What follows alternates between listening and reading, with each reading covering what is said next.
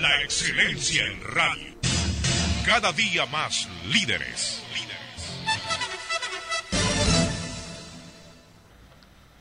El directorio del, BIE está conformado por el, el, presidente, que es el delegado del presidente de la República, en este caso hay un nuevo delegado y presidente que es Jorge Guates, y después hay dos vocales, un vocal eh, que fueron electos por el Consejo de Participación Ciudadana, que un vocal eh, definido así por los afiliados y otro vocal definido así por los jubilados.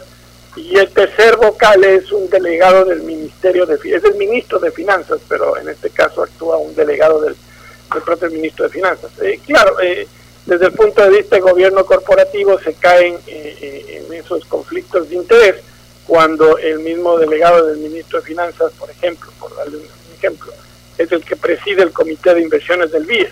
Entonces el mayor, el mayor deudor no puede presidir, obviamente, por, por conflicto de interés, el comité de inversiones donde se está decidiendo qué se hace con los excedentes de liquidez de los afiliados. Ojo que nosotros no encontramos, y así lo reconoce hasta el propio gobierno, diferencia alguna entre eh, eh, los fondos que están en la seguridad social, porque provienen de los afiliados, con, dando otro ejemplo con los fondos están en, los distintos bancos del sistema financiero que provienen de sus depositantes.